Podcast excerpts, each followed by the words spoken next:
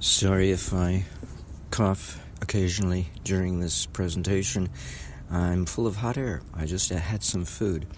Um, so, I'm standing out here in the cold next to my car because I'm so excited. I wanted to tell you about this uh, while it's still fresh in my mind and I'm full of hot air. Um, rather than doing it in a nice warm car with the heater go- going. So, this is all about Nathan Stubblefield's heater. We have a story that comes to us from the people who found his dead body in his cabin. The door, the cabin door, was locked from the inside. He was starved to death. He had starved to death. and a few days prior to this, um, they went looking for him because they hadn't seen him for a few days, so they found him dead in his cabin, living on somebody else's property who let, let him use that little shed or shack or whatever he was uh, staying inside of. And he was continuing his experiments. And I believe it was electrostatic in nature, although I think he used mig- migratory current and eddy currents to later in this particular example um, to affect results. So he was not focusing on the expenditure of current like we do. all of our motors, you know, our, all of our coils in our electric motors inside our electric cars and whatnot, and the compressor in our refrigerator and our AC comp- uh, compressor, uh, forced air heating in our homes, if we are lucky enough to live in a ha- home with forced air heating. All of it are energy hogs because they consume a massive amount of current and of course, they need a minimum voltage to operate, so you get a wattage and you get an expense and you pay through the nose to the power company if you're not independent of the grid um, or supplemental at, at, at any rate. so, Nathan Stubblefield's system was an electrostatic system based on the Earth. And so he didn't do anything. See, current is, there's a danger to current. You can fry things you can um, fry yourself. Um, the um, electric chair uh, in, that they use sometimes in prisons to kill uh, inmates uh, when it comes time they decide to kill them is current based. And this is something Thomas Edison gave us. You can look it up. It was a war between DC and AC, between Edison and uh, Tesla. Tesla won the war, but in the Edison did get something out of it, the notoriety of inventing the electric chair, because he fried elephants, he fried he fried a lot of things, uh, creatures, living creatures, with high current, and Tesla used almost no current, and uh, certain frequencies, and managed to make his body glow, and it freaked out the audience. he connected himself, said, "See, there's nothing wrong with AC." oh, I love it. Um, but that's because he adjusted it to service his argument, while Edison adjust, readjusted it the opposite way to service his own agenda. Now, Nathan Stubblefield worked with the Earth energies and didn't do anything. Um, he, he, that would um, impose itself, a man made footprint, shall we say, upon the earth. We talk about carbon footprints. Well, how about electrical? We've got massive amounts of electrosmog in the earth because we ground all of our appliances to the earth. And in some cases, we use the earth as a return line, saving on the copper for not uh, putting up copper return lines on the uh, transmission grid, power grid. in rural areas in particular. well, he tried to go to New York um, when his wife was still with him and his kids to get uh, investors to invest in his telluric uh, telephony system. Uh, 26 miles utter clarity uh, through the earth, powered by the earth. And he couldn't work the system because it did not work because of all of the traffic, the electrosmog traffic congestion in the earth placed by the electric grid, the utility grid, and appliances and whatnot, the network in New York City. So he went home, his wife left him, took the kids, and he continued, like any good genius does, to invent. Or any bad genius. you know, you, once you uh, get on a roll, you can't stop because it's it's like a roller coaster ride. It's utterly gleeful to create new ideas and concepts and new inventions in particular. Even artists do the same thing. Uh, what's his face? Uh, P- uh, Picasso. He, you know, these. There, there was a mathematician who, who died of a heart attack while he was bouncing his grandchild on his knee. I don't know, it might have been Euler, might have been somebody else, and doing a math problem in his head. All at the same time, he died of a heart attack. I mean, geniuses don't stop working; they just keep keep working until they drop dead. anyway, so there's no they don't know the word retirement. it, it, would be utterly boring. It would be a prison sentence. It would be awful for a genius. Are you kidding? so Nathan Stubblefield continued to invent, and one of the intriguing things they found was two polished metallic plates inside his cabin emitting heat.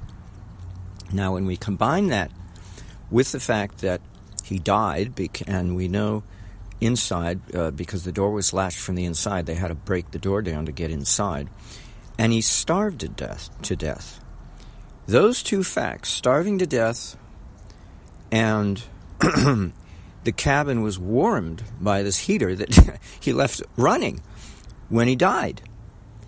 So why would somebody starve to death in the heat in a sauna in a beautiful warm little cabin? Heated by the earth's energies because he was in bliss.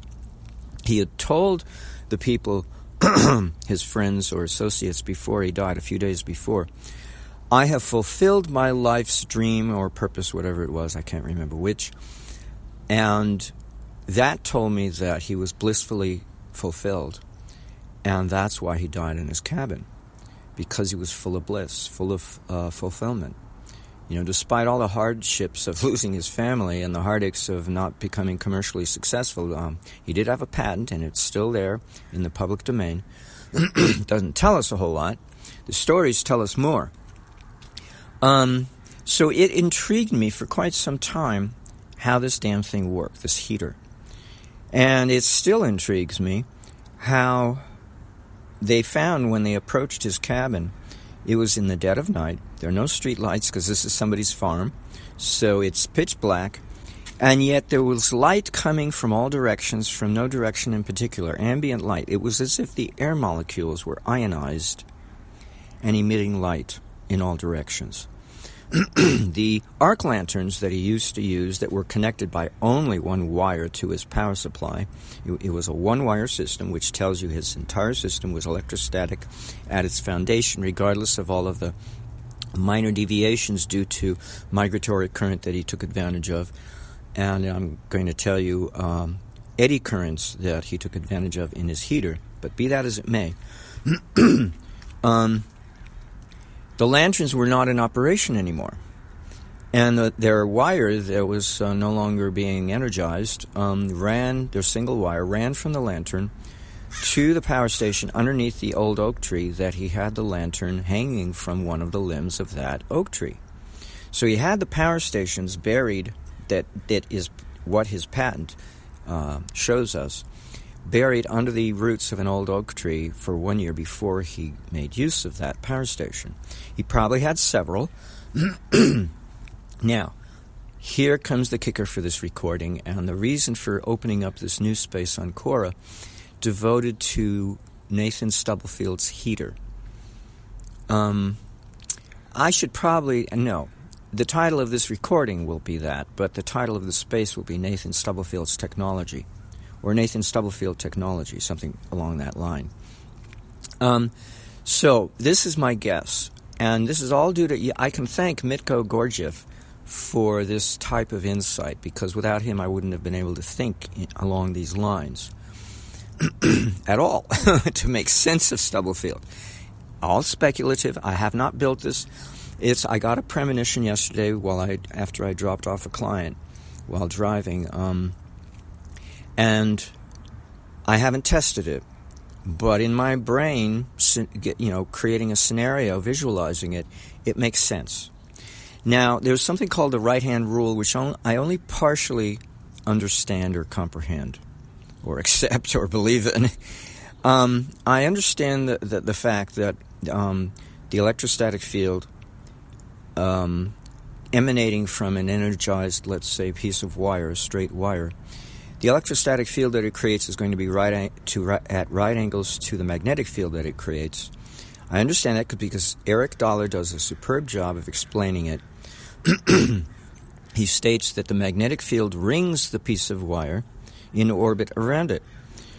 And I would imagine there are various lines of magnetic force in orbit at various distances from the wire of different intensities, and they're all spinning in the same direction. Let's assume for the moment that the wire is energized with a DC voltage uh, source, and it has current going through it uh, from the source and then back to, looping back to it. But for the moment, we have a stretch of this wire that's straight. so we have a, a rings, multiple innumerable rings of magnetic lines of force in orbit around this wire. And then we have electrostatic lines of force, which one line of that force terminates on the wire, and the other. Um, hmm, it's a good question. Where does the other end go? I guess what happens is if you divide the line based on the distance between the two terminals of the voltage source, at a midpoint.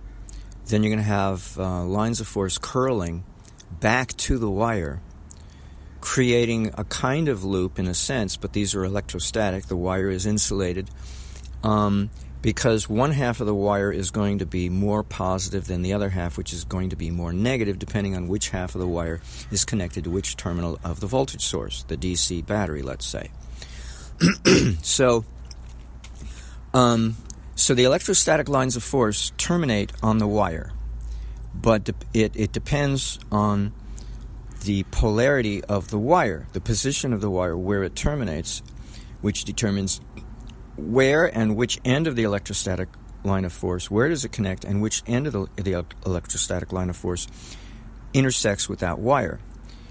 Um, otherwise, it would actually, we also have electrostatic lines of force which connect with the wire at one terminus and go out into space and connect with all the other particles of matter in the universe in creation with the other terminal end of that electrostatic line of force. And that's quite significant because space is a singularity. I hold it to be a singularity. It's not curved like Einstein says, or the physicists of our day.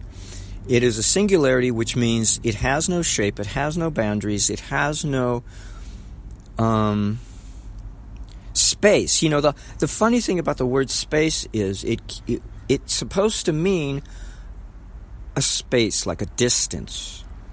Yet, because I hold it to be a, a, singularity, there is no distance on the inside. The distance is created by particles of matter, and uh, you know that are energized, that are separate from each other. That creates the illusion of space.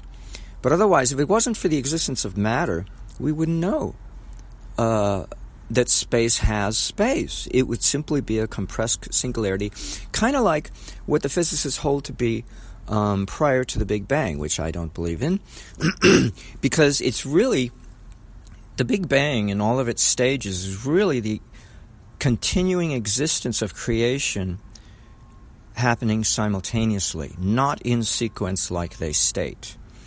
If anything blows up, it's novas and supernovas, but not the universe. It doesn't work that way. Matter and in energized matter coexists with space all the time. There never was a time when matter and energy did not exist. There never will be a time when it does not exist. It always has to exist because you cannot create or destroy energy. You can expand and, and contract it, its amplitude, but you cannot um, at, but within the boundaries of what the valence electrons of bonded atoms will allow for, or excuse me, of of atoms, will, uh, ionized atoms will allow for that are bonded into a solid piece of, let's say, copper metal that's been smelted. But you're not going to. Um, but you have to always. Uh, okay. So, but but if we consider space by itself, in our head, an artificial con- a mental construct of human in- uh, intervention, then we see that space is a singularity with no boundaries and no space content inside of it, other than the illusion of space content inside of it created by the particles of, of matter, which are all energized, that are inside of this singularity known as space. So, because I consider it a singularity, I'm looking at it from a cosmic scale, because this is the way the uh, Almighty would see it. And so I'm giving you his view of his creation, the spatial portion of it, that that's the way he sees it. It's a singularity, okay? I'm not limited by uh, the creature limitations of our five senses because I don't allow my five senses to completely dominate the programming of my brain. I allow my brain to think creatively whatever it wants in whatever direction it wants to go. Anyway, getting back to Nathan Stubblefield. So we have the right hand rule, which I don't entirely understand, but it makes sense at least that the um, the electromagnetic fields uh, lines of force and the electrostatic lines of force are at right angles to each other because they are. That's the only way they can function. And they are the two primal forces of nature um, that go to construct electricity. So we say, but we define them as the properties of electrical reactance, namely capacitive reactance, giving us the electrostatic lines of force, and inductive reactance, which gives us the magnetic lines of force. But these lines of force already exist in the ether, in counter space, in the field of imaginary numbers, uh, you know, governed by the square roots of, of negative ones times whatever else. Um, because this is where the three gunas lie the creation, maintainer, and uh, destruction operators known in physics or Satwa rajas, and tamas, known in the East, in Eastern Vedic um, lore. Governed by three deities, Brahma, Vishnu, and Shiva. And these three gunas, these three um, operators of creation, are in the ether. They are not something you can prove or disprove. And when Michelson and Morley looked for the ether or the, the results of the ether, uh, wind, drift, a hundred years ago, they were looking in space for the evidence of it. And it's kind of hard to look in this space because you're not going to find the ether in space. Um, you'll find the effects of the ether, but you won't find the ether itself in physical space because it's a non physical or counter spatial, as Eric Dollard likes to put it, phenomenon.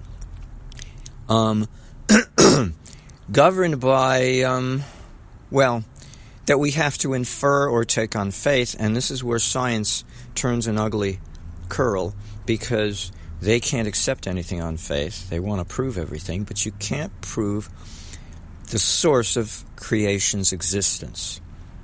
Now, in Ayurveda, I have to give you all this background. I'm sorry. You're just going to have to be patient with me. In Ayurveda, when you do pulse diagnosis of an individual, you're not looking for the pulse rate. You're looking for the three doshas and they are metaphorically symbolized by uh, the Vata Pitta doshas. Uh, uh, Vata Pitta Kapha doshas, Kapha doshas are s- metaphorically symbolized by uh, a snake for Vata dosha, a frog for the Pitta dosha, and Kapha for the uh, excuse me swans for the Kapha dosha. Now the Vata dosha is are the brainiacs like me who tend to go way out of alignment more often than not with worrying and, and whatnot and thinking uh, too much and blah, blah, blah. Pitta doshas are like Alfred Hitchcock. They, they might be flush red. They get angry very easily. They can't stand tomatoes and acidic things. And um, they're very active. They're very physical, very uh, into bodybuilding and whatnot. Exercise. Kapha dosha are lazy, over, obese people who are jovial and easy to get along with, and they can't uh, wake up in the morning, and you get the picture. Um, um, but the doshas are the blends resulting from the three gunas. So when we take any uh, two gunas and combine them, and there are three combinations possible, we get the three doshas. Now, when you have a primary or when you have a parent wave of, let's say, 10 cycles per second, a sine wave, and you have another parent wave of 20 cycle, cycles per second, sine wave, and you blend them, you get a daughter wave of a beat frequency or harmonic of the two parent waves. Now, this daughter wave is a, is a reality in the sense that it will affect reality in ways that the parent waves cannot do. But aside from that, it's kind of like a, the cam, uh, cam um, conversion, the cam drive conversion in our automobiles, our gasoline engines, in which we have a conversion from the reciprocating force of the pistons converted into the rotary action uh, delivered to the uh, transmission of our vehicles. And it's a beautiful phenomenon which is illustrated by Eric Laithwaite in, on a in a video, uh, Magnetic Currents, I think is the title of the video, and it was done in the 70s. And it comes out of the college that he taught at. Um, there's a YouTube channel in the name of the college. I can't remember the name of the college but it's a beautiful video. He has these rods all lined up, and he has a screw underneath it, and he has a sphere with two uh, rails on either side to guide it along the top edge of that single line of lineup of rods. And as he turns the screw underneath, the rods go up and down, and they look like a sine wave. And because the ball is there, it moves the sine wave forward because the rods are acting in a domino fashion. And that's an illustration of the cam conversion in our automobiles. And this is how he says that a magnetic field works. The ripple uh, running down the wire is not a movement of energy. At best, you'll get a migration maybe of a little bit of current, but not the kind of movement that the ripple affects.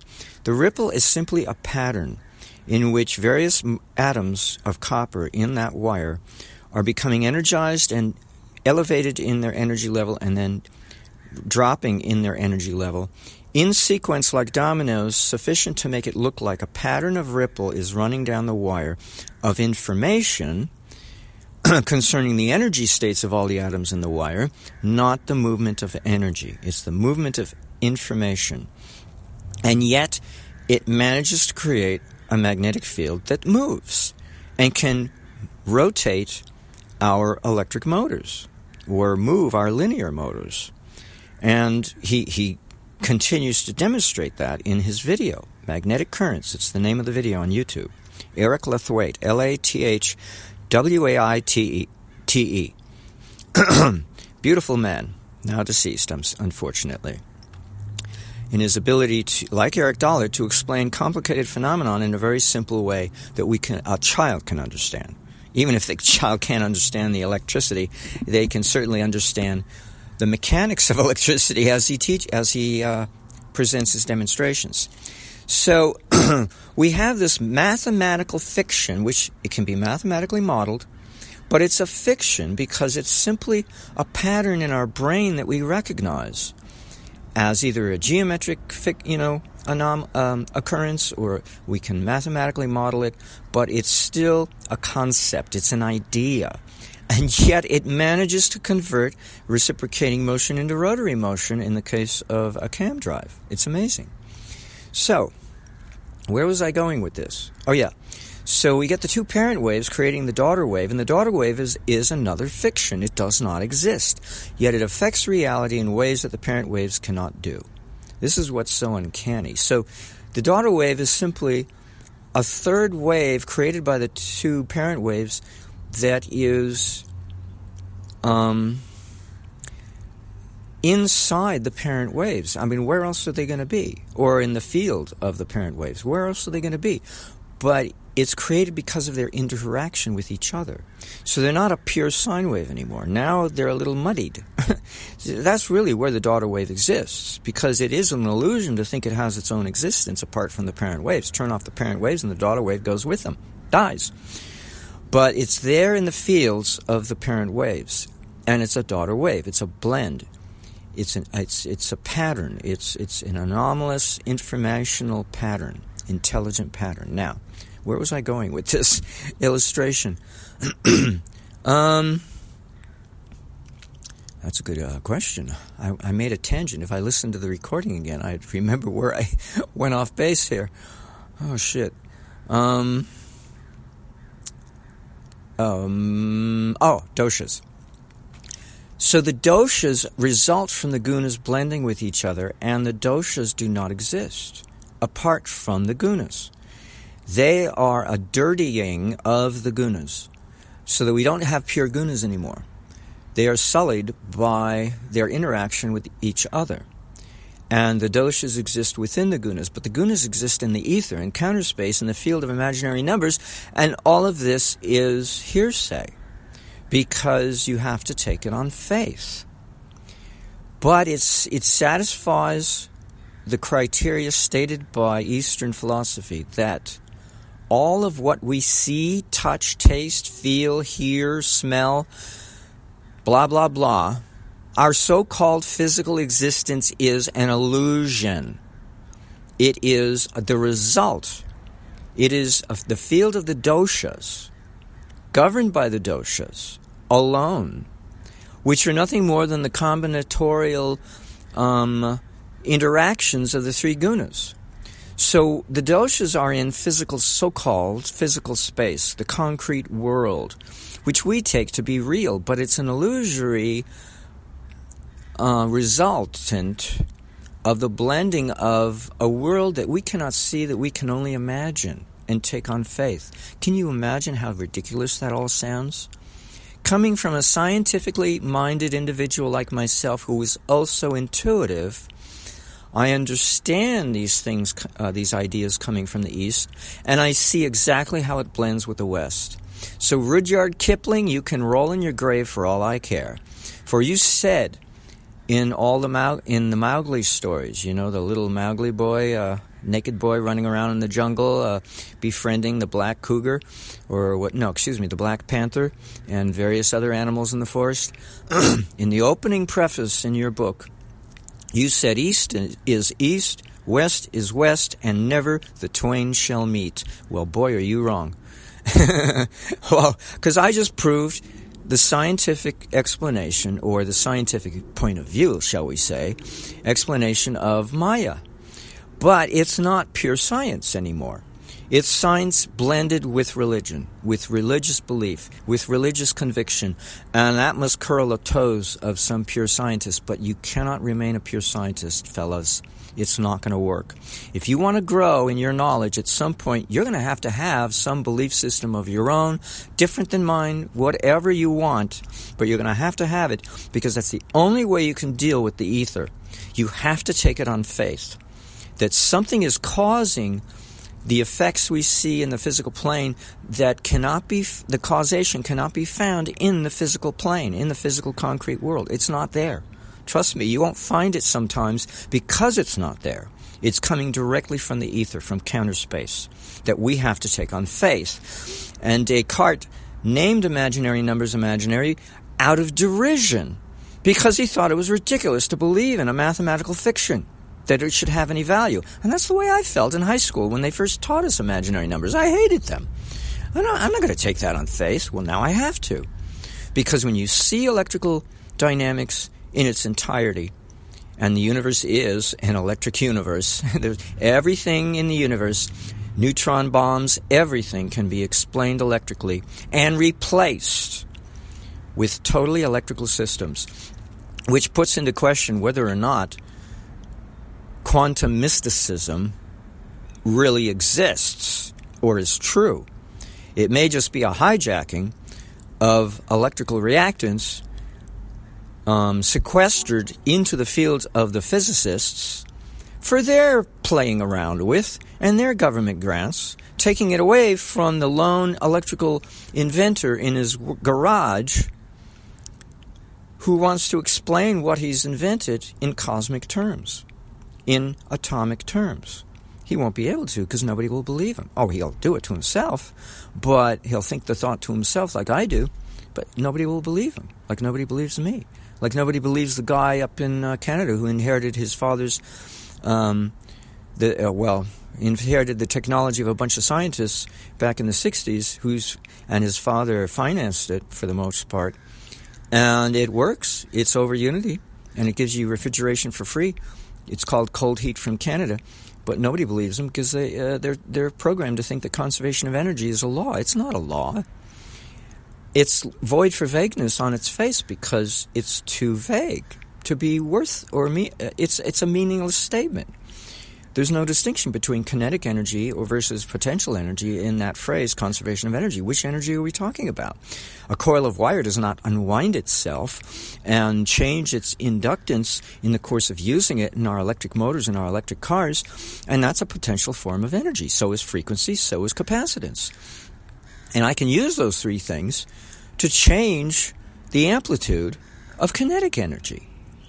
So I can't create or destroy kinetic energy, but I can make it shrink or expand like the Ant Man in Marvel Comics to any degree imaginable. Any. Using infinity as one asymptotic limit that it can never be reached, or zero as another asymptotic limit that can never be reached, and anything in between those two asymptotic limits goes. So I get a little incensed when I have to talk about the subject and expose some of the lies, just some of the lies of physics but I have to do it. It's my duty as a truth monger to speak the truth as I know it and expose the lies. I don't care whose toes I'm, t- I'm, I'm treading on. I don't give a shit. It has no meaning to me whatsoever. So if I bring down the house, so to speak, good. Riddance to whatever I bring down and destroy as a consequence. Because, damn it, it's time it happened already. It was foretold decades ago that I would do this one way or another. And boy, unless I die before it happens, or get end up at catatonic in a mental institution with drool drooling out of the corner of my mouth, one way or another, I'm going to do it because I can't stand lies, living under a lie. So, for scientists to continue in their craft, they have to become a blending of scientific priests or priestly scientists, if you prefer. There's no other way you can continue your evolutionary development at this point in time for the last century or more, since the days of Oliver Heaviside or thereabouts.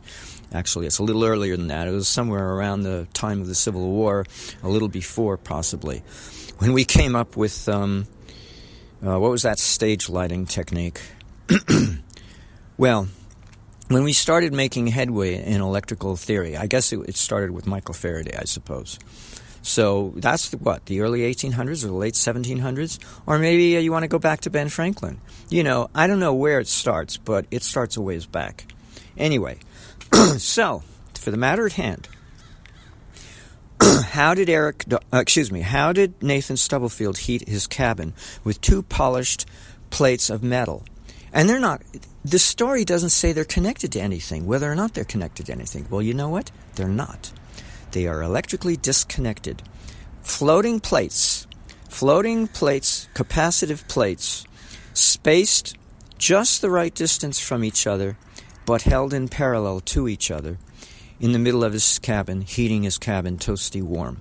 How does that happen? Well, there are eddy currents in those plates. Well, where did they come from? They came from the loops, or excuse me, the semi loops, the almost loops of aerials or transmission aerials in the wall, uh, uh, in two opposing walls of his shack. At right angles, the plane of those semi loops, they're almost loops because they have to be electrostatic, so they cannot be loops and create a, uh, a looping uh, current of their own. But they have to be in the shape of an almost loop in order to impart a nice, spacious electrostatic field to his cabin of opposing polarities on opposite walls of that cabin.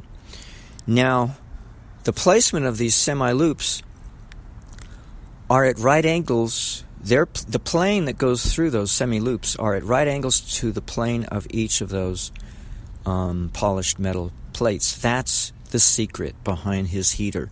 He creates eddy currents. The currents heat up the, me- the metal sheets. They put off uh, they warm the air molecules in his cabin, and by convection, it rises to the surface, to, uh, excuse me, to the top of his, to the ceiling of his cabin, and cold air rushes in from underneath, cooler air, and he gets a nice convective uh, heater running in his cabin.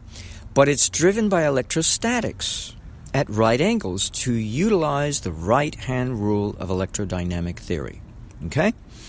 Meanwhile, his two opposing um, semi loops are connected to a capacitor, a Leyden jar, somewhere, or a series of Leyden jars, parallel series, I don't know, holding a charge, but more significantly, creating polarization so that one semi loop will be opposite charge to the other of a significant enough charge to create a significant amplitude of a electrostatic field, a polarized electrostatic field within the domain of his cabin, centered with the dividing line where that, or centered with the dividing point in the center of those two polished plates. So everything had to be counterpoised very, um, you know, with finesse, with attention to detail.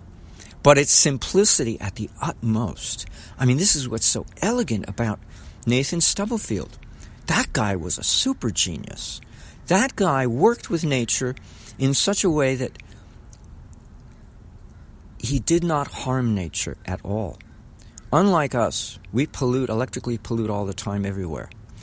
And yet he didn't. He worked with nature. And so that's, I bet, the way Atlantis operated. Because as I was, as I was told, so to speak, when I read the Lemurian uh, publications put out subsequent to um, a book that was written, uh, and the title, uh, 1899, it was published, the, uh, the title was um, An Earth Dweller's Return, alternate title, a dividing of the way, something like that.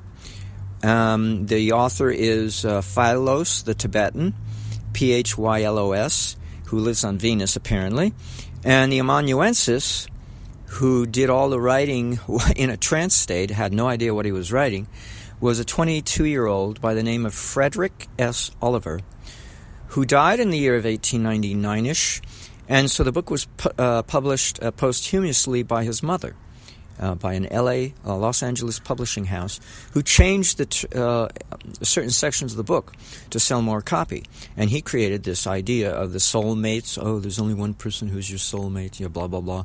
Well, a soul's mate is really. Um, well, there's no such thing because the soul is a bridge between the guardian angel, the higher self, who's already enlightened, uh, the divine being, um, and uh, the lower self, which is you and I um, paired off with that higher being and who is already enlightened. And our task is to gain total empathy, both heart and mind, with that higher self through the bridge of the soul. Because the soul is an extension of the higher self, who doesn't want to extend himself into this world or also become like us. So he stays where he is in perfect divine form, and we don't have to become enlightened. All we have to do is become one with ourself in all that that implies.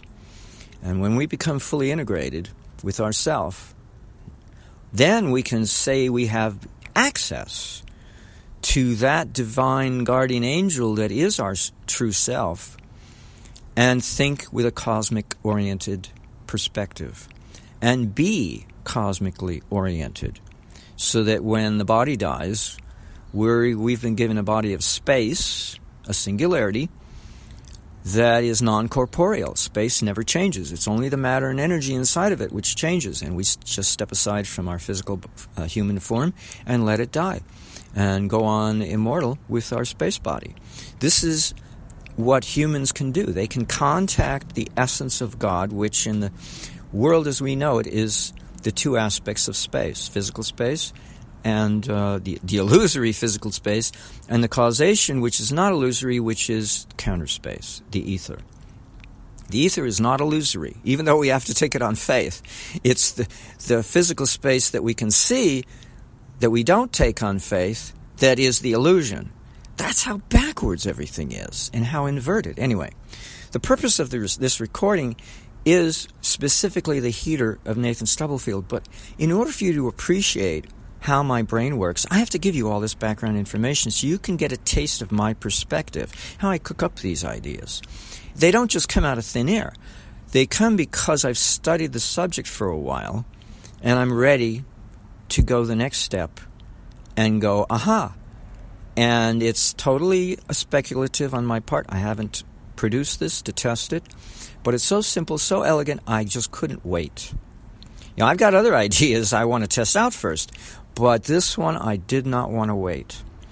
Um, I just I don't know when I'll be able to stop my squirrel cage constant running of uh, you know, workaday world every day, morning to night. I got to make a buck and pay the bills, you know, because I like to eat and I like to eat good food, which tends to be expensive. Good healthy stuff from the health food store. That's my restaurant. oh boy.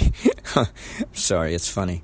Um, I do get healthy things from the regular commercial supermarkets too, on occasion, but um, a lot of my uh, healthy proteins come from the uh, vitamins section of the health food store.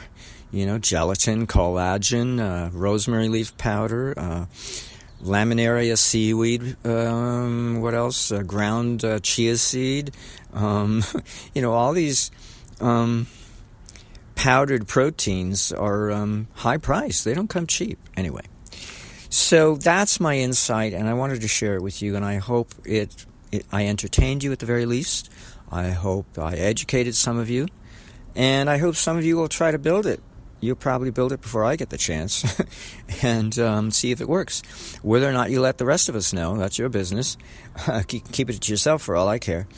Um, Nathan Stubblefield sure did. if it wasn't for the people breaking into his cabin, we wouldn't have known about this. So we have on the scene reporters, you know, on the street journalists uh, giving us this report of what they saw to the extent that they could comprehend. Um, and we and we're le- leaving us to try to figure it out and pick up the pieces where they left off. Anyway, that's the best I can do. So I hope you enjoyed it. Ta ta. Until next time.